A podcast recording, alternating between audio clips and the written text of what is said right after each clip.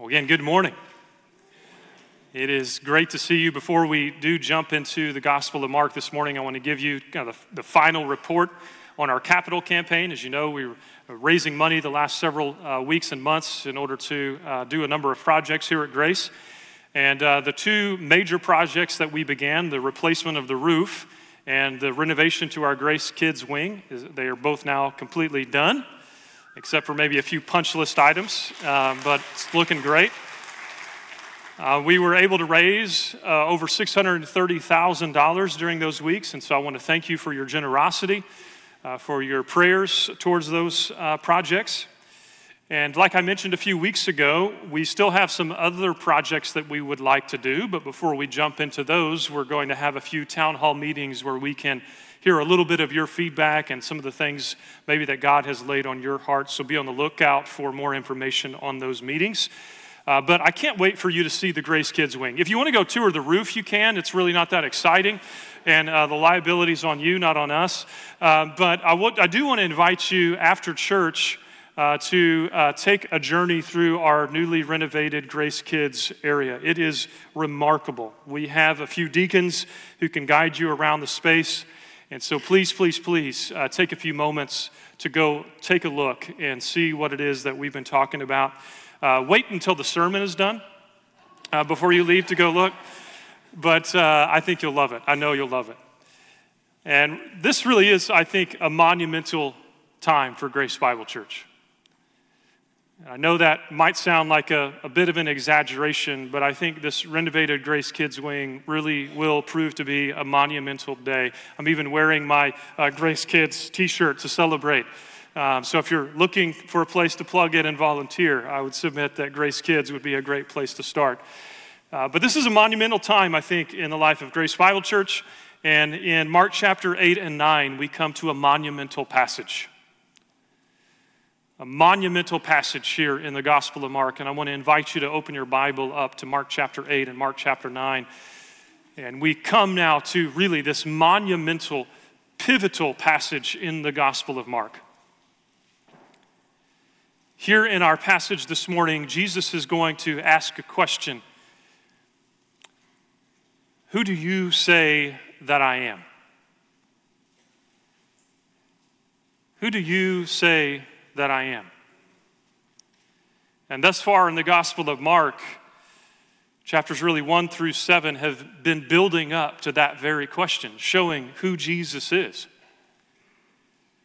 But now, at this monumental moment in the Gospel of Mark, once Peter makes his confession, You are the Christ, we're now headed towards the cross. And the shift begins now to ask and answer the question well, what does it mean to follow him?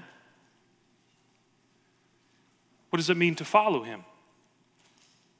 This morning, we see both of those questions being asked and answered. First, who do you say that I am?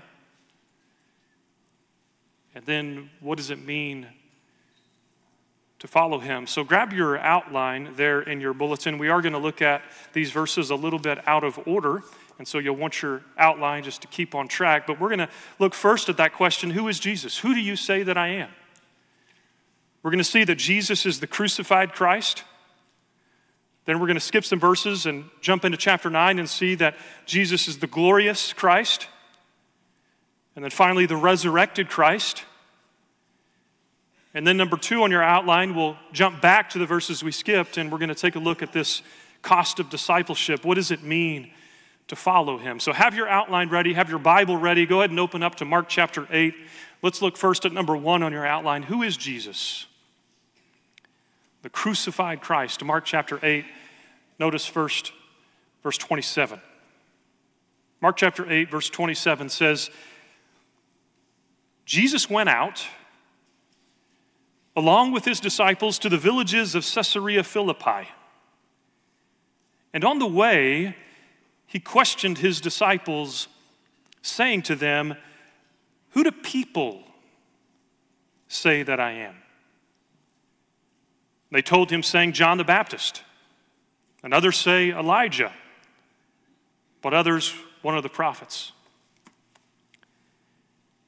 So, like I said earlier, The first seven chapters, really, of the Gospel of Mark, eight chapters, have been building up to this question of who Jesus is. Who Jesus is. And now Jesus is traveling with his disciples, notice, to Caesarea Philippi. Caesarea Philippi, by the way, is a Roman city, it's a pagan city. There's a shrine to uh, the god Pan there. But here in this pagan land, we see one of the most monumental utterances to ever come out of man's lips. And it begins with this question Jesus asks his disciples Who do the people say that I am? Who do the people say that I am? And notice the various responses. They said to him, Well, some say John the Baptist, resurrected from the dead. Others say Elijah but others say he's one of the prophets. Remember, John the Baptist has been beheaded, and so some people began to think, well, maybe he's just John the Baptist resurrected. Others said Elijah, one of the great prophets of the Old Testament, or maybe just another prophet. But here we see various responses to that question Who do the people say that I am? This week I began to wonder if you were to go out on the streets or go to North Park Mall or wherever it is you go and you were to ask 100 people, Who is Jesus? I wonder what kind of answers you would get. Who do the people of North Dallas say Jesus is?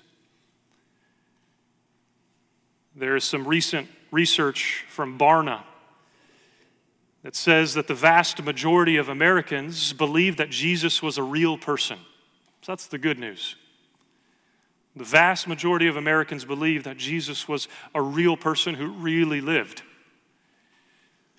But the bad news is that younger generations, especially, are increasingly less likely to believe that Jesus is God.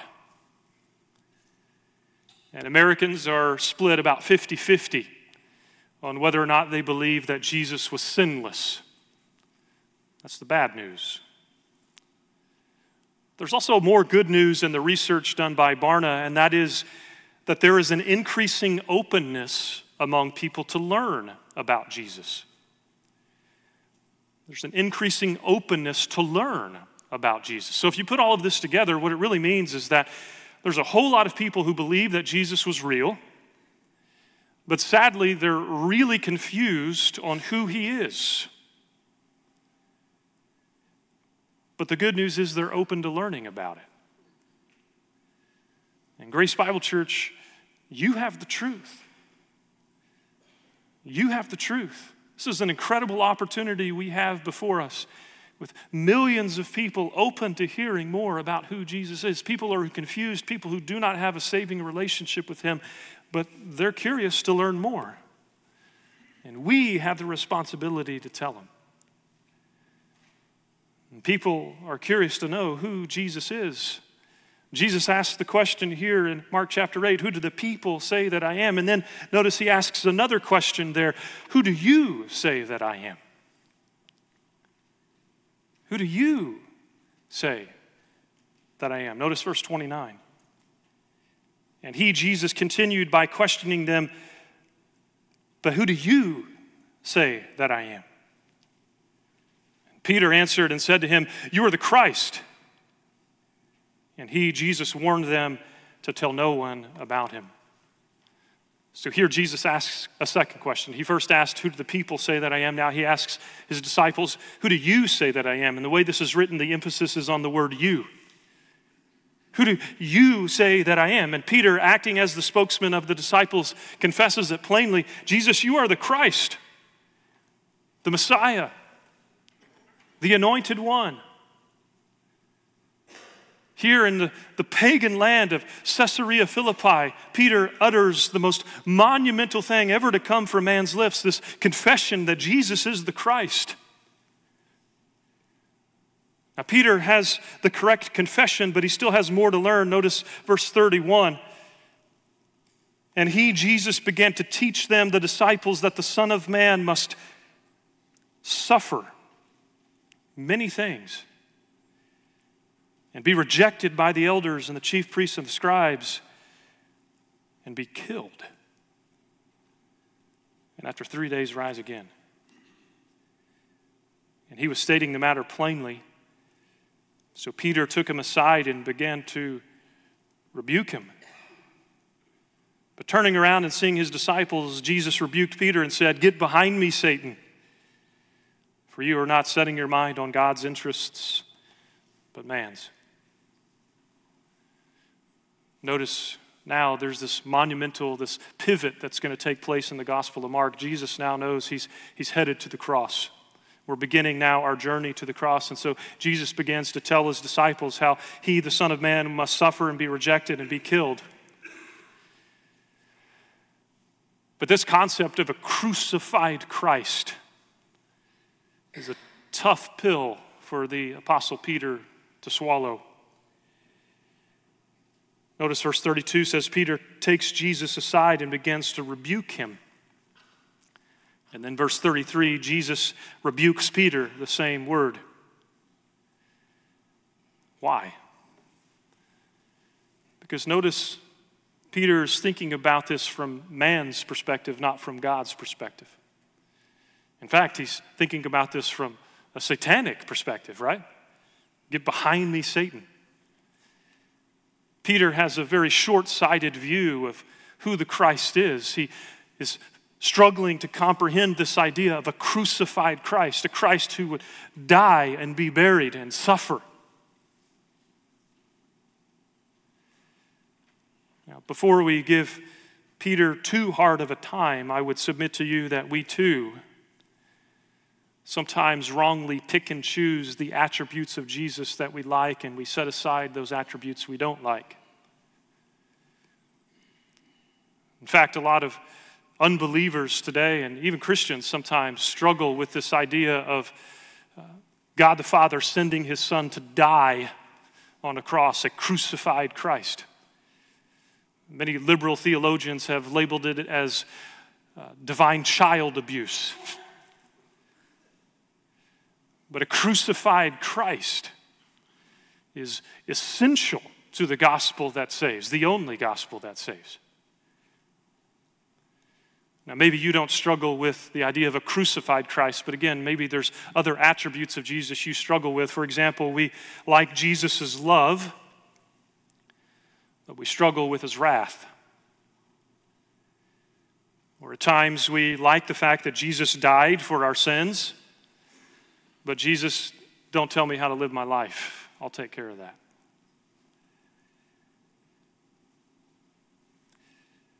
But what we see here in these opening verses is this essential aspect of the crucified Christ. And now, as we skip down to Mark chapter 9, verses 1 through 8, we'll come back to verses 34 through 38 in a minute we see another key element of who Jesus is, part of his identity. He's the, the glorious Christ. We see that he's the crucified Christ, and now we see that he's also the glorious Christ. Mark chapter 9, notice verses 1 through 4 to begin. And Jesus was saying to them, to his disciples, Truly I say to you, there are some of those who are standing here who will not taste death until they see the kingdom of God after it has come with power. And six days later, Jesus took with him Peter and James and John and brought them up on a high mountain by themselves. And notice he was transfigured before them. And his garments became radiant and exceedingly white, as no launderer on earth can whiten them. Elijah appeared to them along with Moses, and they were talking with Jesus. Here we see this picture of the glorious Christ the transfigured Christ. Notice John Mark tells us that Jesus takes Peter, James, and John with him up on a high mountain. I believe that this high mountain was Mount Hermon, which is the highest mountain near there of Caesarea Philippi. But there on this high mountain, it says Jesus was transfigured in their presence. You've probably heard that the word for transfigured here is the Greek word from which we get the word metamorphosis. Jesus is changed in a manner visible to others. His glory is put on display. You could paraphrase it and say he is glorified in their presence. What they see here is a preview of Jesus' glory when he will ultimately come to establish his kingdom here on the earth. And the disciples get just a, a preview of that glory, this transfiguration or glorification. Notice this is so glorious. John Mark tells us, I love this description. He says that his garments become radiant and exceedingly white as no launderer on earth can whiten them. I love that. We're also told that there on this mountain of transfiguration, Moses and Elijah appear. Moses is representative of the law, and Elijah of the prophets.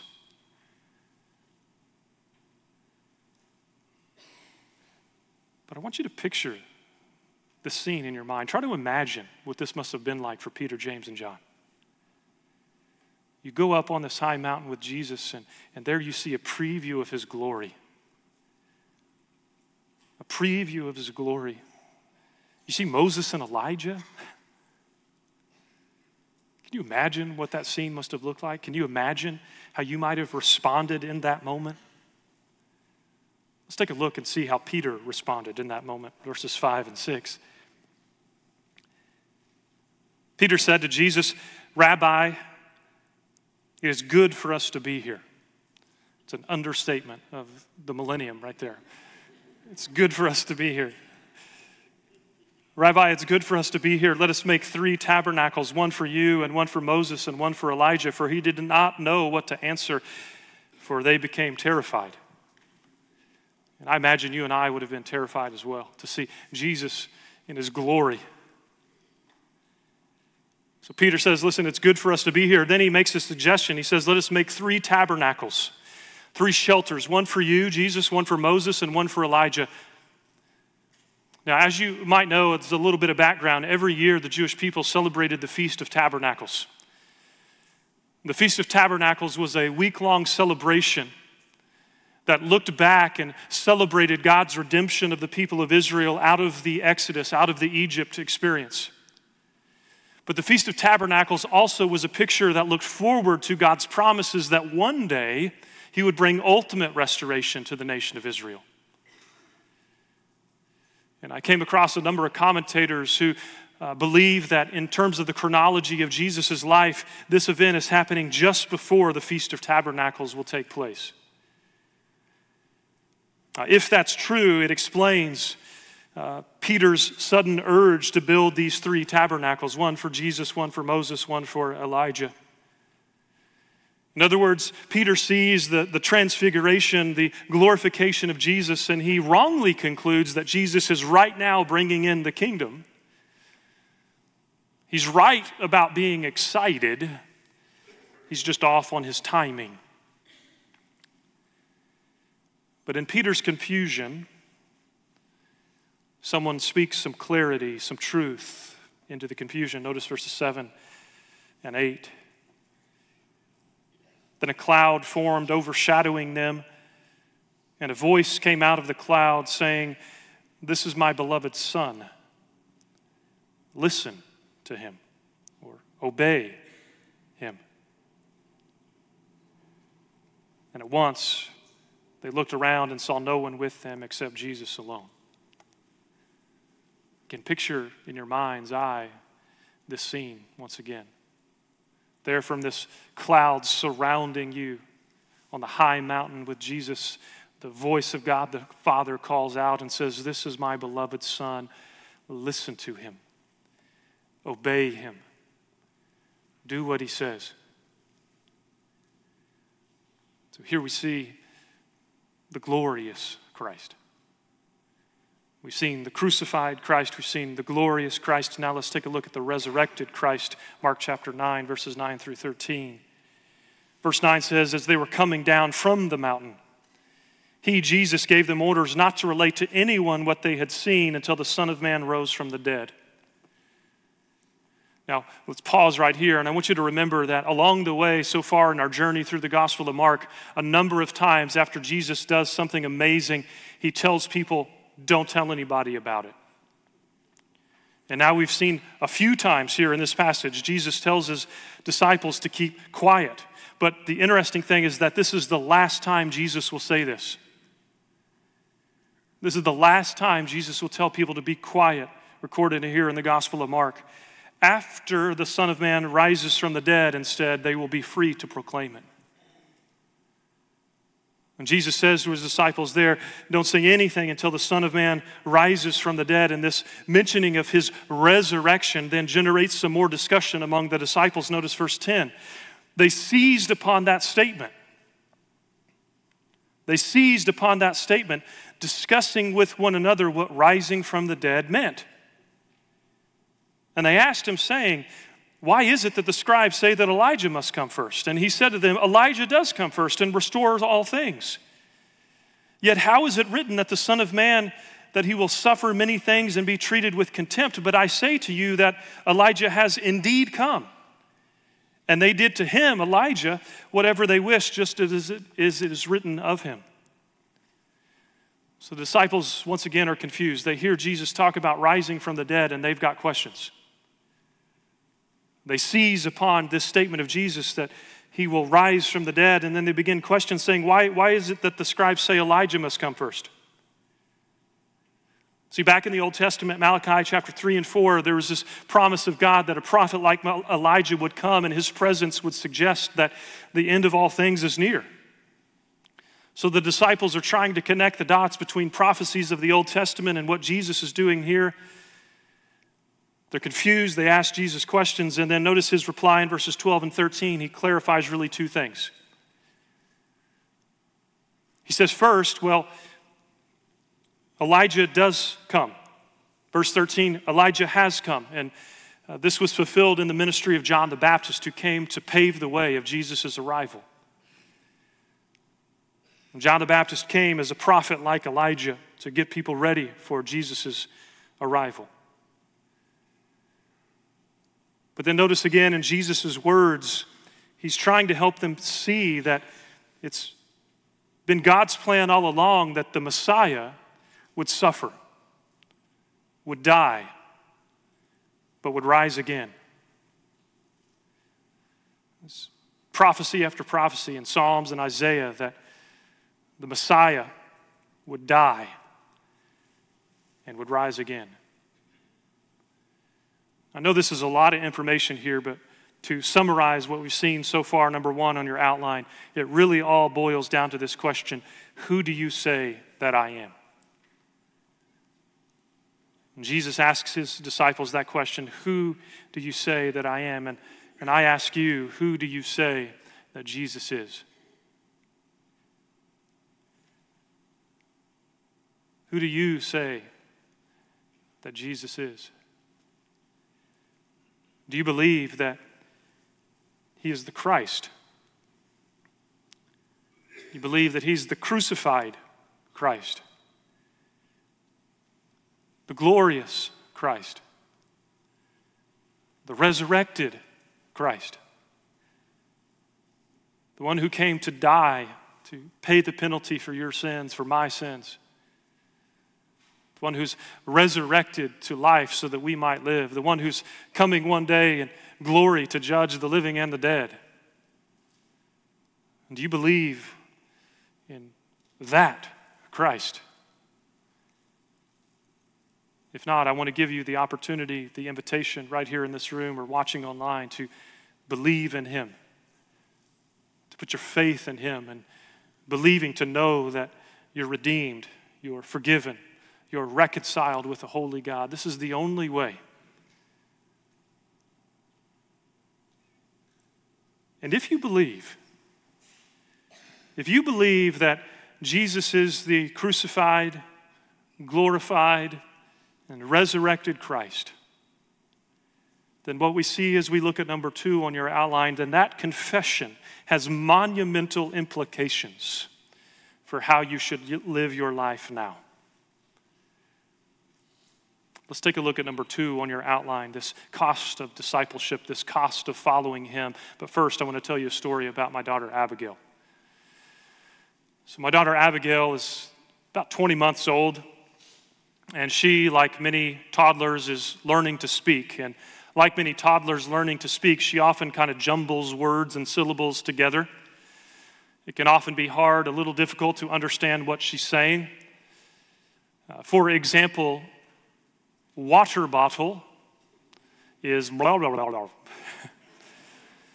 Hannah and I understand, and the other kids understand when she says blah, blah, blah, she means water bottle. So we go and get her something to drink.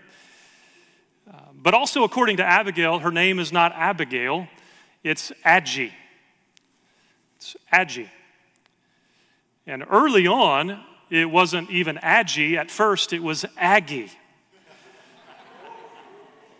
Okay, here we go. All right. See, you're, you're proving my point. Um, so, Chloe and Clara, when Abigail started calling herself Aggie or Aggie, Chloe and Clara taught her to say Gig'em.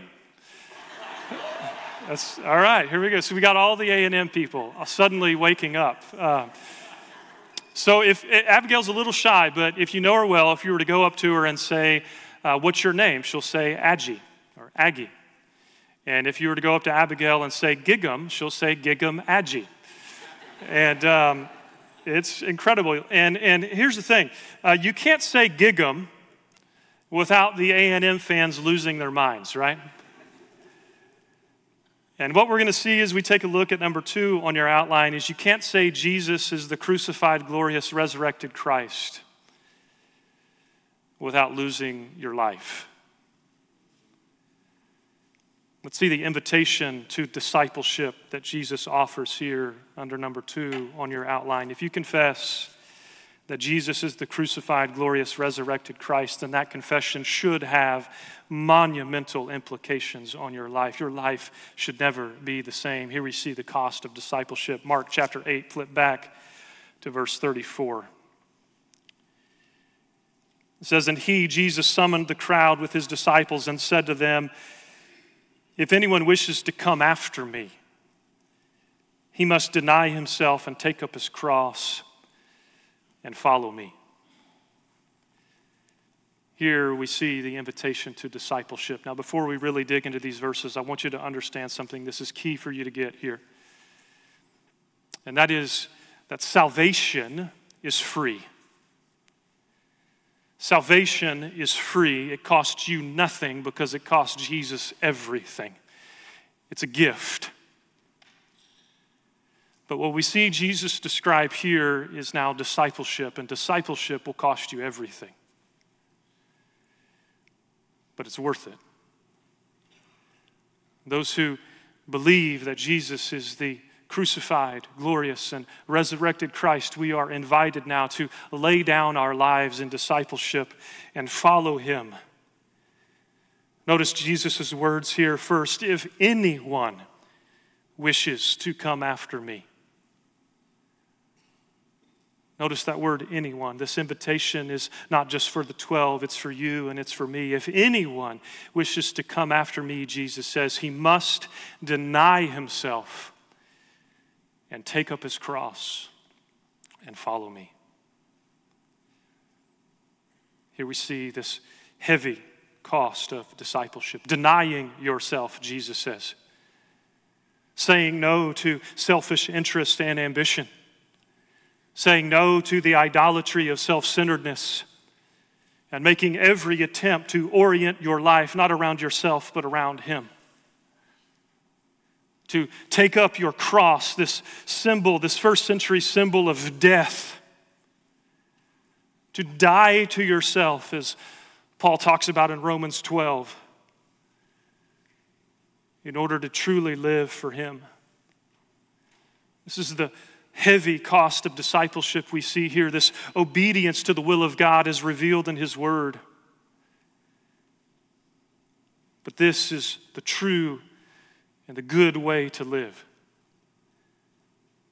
Notice verse 35, Jesus says, For whoever wishes to save his life will lose it.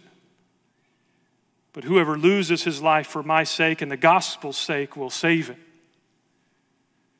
Again, keep in mind here, Jesus is not speaking to unbelievers, he's speaking to believers.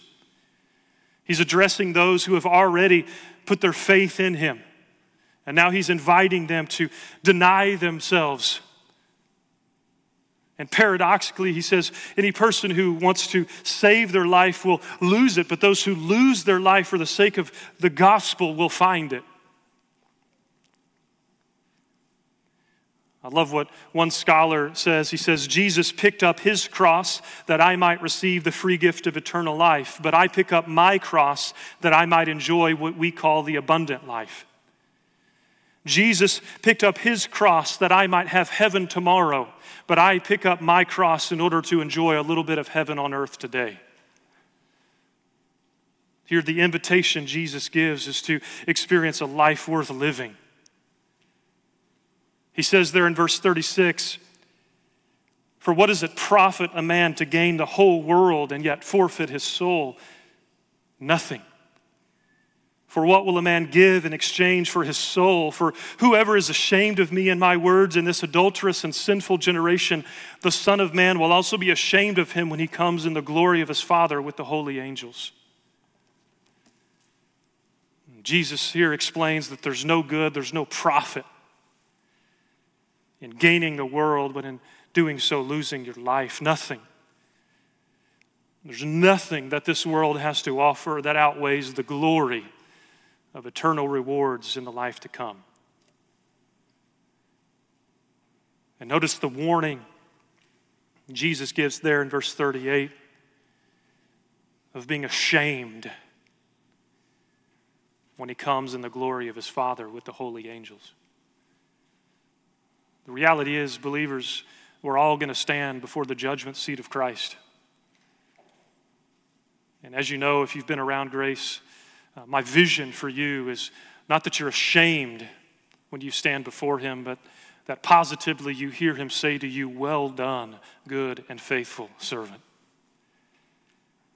Well done, good and faithful servant. So this is Mark 8, 27 through 9, 13. In this passage, there's really two major ideas, two monumental moments that I want you to see. First, we see this picture of the glorious, crucified, and resurrected Christ. And the first question I have for you is who do you say that he is? Who do you say that he is? Do you believe Indeed, as the scripture says, that he died on the cross for your sins, that he was resurrected to life, and that he will come again one day in glory to judge the living and the dead, that you will stand before him. If you answer yes to that question, the second thing I would invite you is to see how the crucified, glorious, and resurrected Christ now invites you to follow him to live for Him. And there on the backside of your outline, that's your one thing for this week is I want you to see here Jesus teaches his disciples that they need to pick up their cross and follow him, to journey with him in discipleship. And I want you to ask yourself in what specific ways is Jesus calling you to follow him? Maybe it's in your family life in your finances, in your church involvement, and your evangelism, and your workplace, and your neighborhoods. I don't know what it is, but I guarantee you, if you've put your faith in Jesus, Jesus is inviting you to take up your cross and to follow him. And I want you to ask that question How is the glorious, resurrected, crucified Christ inviting you to follow him? Who do you say that he is? Let's pray. Father, we do confess that we, like Peter, like the disciples, often struggle. We tend to pick and choose those attributes that we like and lay aside those we don't. So, Father, help us to see this picture here in the gospel of the crucified, glorious, and resurrected Christ. Help us to respond to that call to follow him to pick up our cross, to die to ourselves, to truly live for you, Father, Son, and Spirit. Father, thank you for your love for us. Jesus, thank you for dying for us Spirit, thank you for empowering us and equipping us truly to live for you and only for you, Father, Son, and Spirit. God, we love you, we thank you, and now we sing our praises out to you. In Jesus' name, amen.